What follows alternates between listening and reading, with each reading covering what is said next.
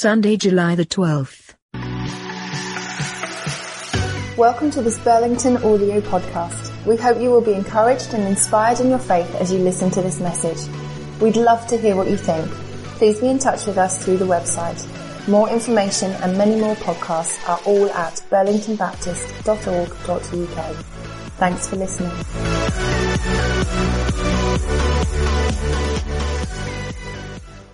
We're coming then to the final episode in our encounter series where we've been looking at moments in the life of Jesus where people encountered him, seeing what we can learn from that encounter and seeking to enter into the experience ourselves that we might encounter Jesus in the same way.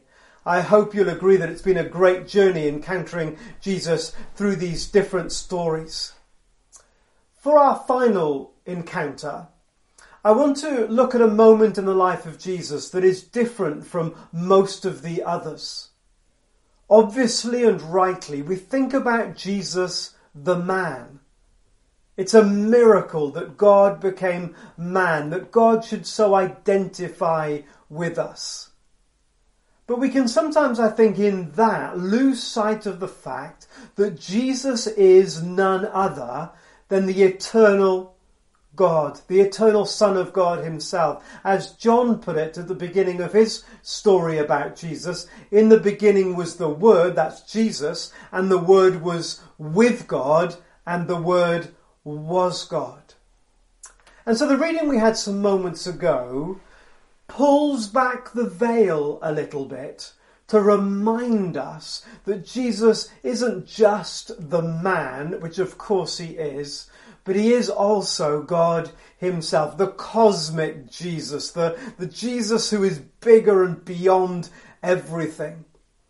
And I want us to glimpse that Jesus this morning, who is all powerful, who is all able, and comes to be with us in our homes and wherever we are just now. And it struck me reading the story again of the transfiguration when Jesus went up the mountain with Peter, James and John and he was transfigured before them. They had this glimpse that Jesus is so much bigger, so much beyond anything that they had ever thought or imagined. That it was getting near to the cross. That as they were about to experience the trauma of the cross, the grace of God gave them this great glimpse of who Jesus was. It reminded me of something that happened towards the end of the Bible. One of the disciples, John, uh, at a time of persecution, found himself locked away.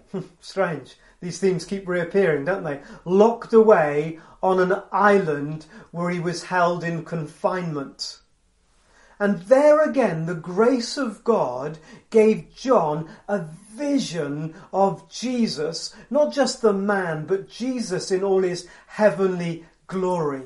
What I'd love you to do is to grab your Bible, get your phone or your tablet, whatever it is uh, uh, that you have, get it open and look with me to the book of Revelation. It's the last book in the Bible, and I just want to read some verses to you to help us get a glimpse of this cosmic Christ, of Jesus who always was, who always will be. Jesus who's the beginning and the end. So Revelation chapter 1 and verse 9. I, John, your brother and companion in the suffering and kingdom and patient endurance that are ours in Jesus, was on the island of Patmos because of the word of God and the testimony of Jesus. He was locked away. He was suffering a lockdown. And it says that on the Lord's day I was in the Spirit and I heard behind me a loud voice like a trumpet. Verse 12. I turned around to see the voice that was speaking to me. And when I turned, I saw seven, seven the number of heaven, golden lampstands, and among the lampstands was someone like a son of man, Jesus, dressed in a robe reaching down to his feet and with a gold sash around his chest. The hair on his head was white like wool, as white as snow, and his eyes were like blazing fire. His feet were like burnished, uh, bronze glowing in a furnace, and his voice was like the sound of rushing waters. In his right hand he held seven stars, and coming out of his mouth was a sharp double-edged sword. His face was like the sun shining in all its brilliance. There in that moment, John has a vision of the glory of Jesus. And it says, verse 17, when I saw him, not surprisingly, I fell at his feet as though dead. Then he placed his right hand on me and said, Do not be afraid. I am the first and the last. I am the living one. I was dead, but now look, I am alive for ever and ever, and I hold the keys of death and Hades. The grace of God gave John a glimpse of Jesus in all his glory. The grace of God gave Peter, James, and John a glimpse of Jesus in all his glory as they anticipated the enduring of the cross and that sense of failure and abandonment and disappointment that they were to face. And that also got me thinking of the way in the Old Testament God also did the same thing. I'm going to read in a few moments from Isaiah chapter 40. Maybe you might begin to turn to it even as I'm speaking. And the people in Isaiah chapter 40 also felt trapped. They were in Babylon, and everywhere you looked in Babylon, there were these huge idols to the Babylonian gods. And because they were trapped in Babylon, it was as if the Babylonian gods, small g, were more powerful than their god. Otherwise, they wouldn't be trapped there. Otherwise, they wouldn't have been overrun. Otherwise, their kingdom wouldn't be laying in ruins. And so every day they would see these huge idols of the Babylonian gods, and they'd lost sight of how powerful God Himself really is. And so the grace of God gives to them a vision of who he, of who Jesus, if you like, really is. Turn with me to Isaiah chapter 40 and we get a glimpse of who Jesus is. Notice in verse 9, the prophet is encouraging the people that this is your God, this is what God looks like. And maybe we think that God seems small at the moment. There are these great powers, the power of the coronavirus, the, the power of the economy, the anxiety over all that's going on in the world. And, and whereas God, He seems too small. May we have a fresh vision by the grace of God of the glory of Jesus, of who He really is. This, it says in verse 9, is your God. Look at verse 6 though. A voice says, Cry out. All men are like grass. That is the Babylonians and their armies and rulers, and all their glory is like the flowers of the field. In other words, God is the Lord over human rulers. With one breath, they are gone. People, situations, and moments that seem so powerful are gone in a moment with the breath of God, with the breath of Jesus. Look with me at verse 12. He is the one who measured the waters in the hollow of his hand, or with the breadth of his hand marked off the heavens. In other words, he's the Lord of creation. He holds creation in his hands just like we would balance something on an old fashioned weighing scales verses 13 and 14, he's the Lord of history. Who has understood the mind of the Lord or instructed him as his counselor? Verse 15, he's the Lord of the nations. Surely the nations are like a drop in a bucket, clinging to the edge of a, a bucket, but God is so much greater. Verse 16, he's the Lord of all religions. Lebanon was full of trees and wood for fires and altars, but all that wood would never be enough, and so on. We could go for, uh, forward into Isaiah chapter 40, the remaining verses about it being Lord of all his rivals and competitors, being Lord of the universe, verse 22, being Lord of even the cosmic or the astral powers, verse 26. And then this great summary verse, Isaiah 40, verse 25 To whom will you compare me, or who is my equal? says the Holy One. In that difficult moment, when worldly powers seemed so great and so powerful, God in His love and grace gave them a vision of who He really is.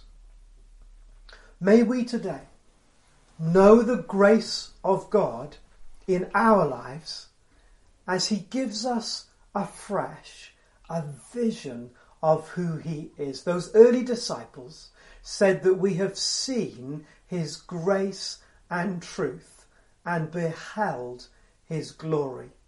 That's our prayer as we come to the end of this Encounter Jesus series.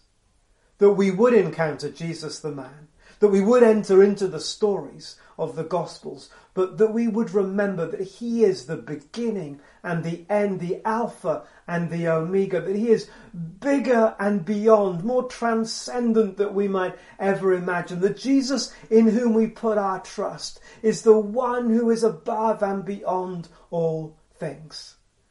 And so I think perhaps of no better way at the end of this series than to leave you with some words from uh, the book of Hebrews. Hebrews chapter 1. And it's a, a reminder of who Jesus really is. In the past, God spoke to our ancestors through the prophets at many times and in various ways. But in these last days, He's spoken to us by his Son, whom he appointed heir of all things, and through whom also he made the universe. He was there at the beginning. He made the universe.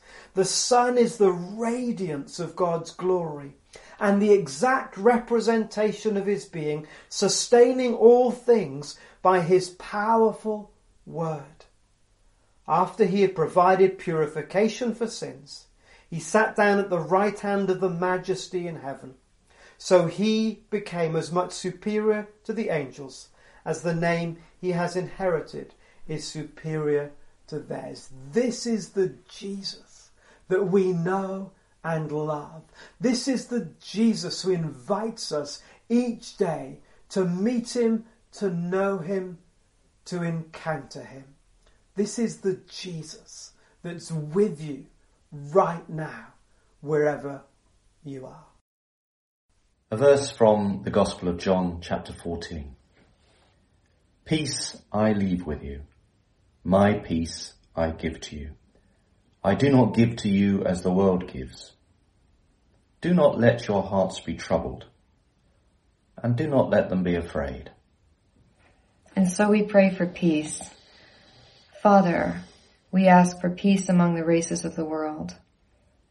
Father, give us a better understanding of one another and show us ways to build unity between ourselves. May our hearts be changed. Remove all prejudice towards those who are different from us.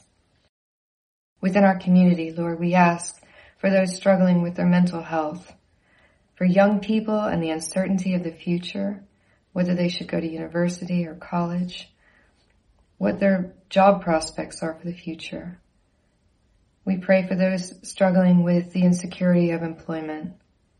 Father, you understand there were days when you did not know where you would lay your head. Thank you, Father, that you are present and you are with us. Help our focus, Lord, to be upon you. Lord, we pray for Ipswich Borough Council and Suffolk County Council. We pray for wisdom for those planning for our locality, for our town. And we ask, Lord, you would guide them and help them for businesses that are reopening, for plans for the future. We finally pray for those struggling with loneliness, missing one another, the lack of human touch. Father, we ask that you would draw close to us. You promise that as we draw close to you, you will draw close to us. We pray for those struggling where tempers are fraying at home and the frustrations of working environments and caring for children. Lord, we thank you that you are the God of peace. And we trust you, Lord, that you will guide us each day as it comes, Lord. And so we say the grace together.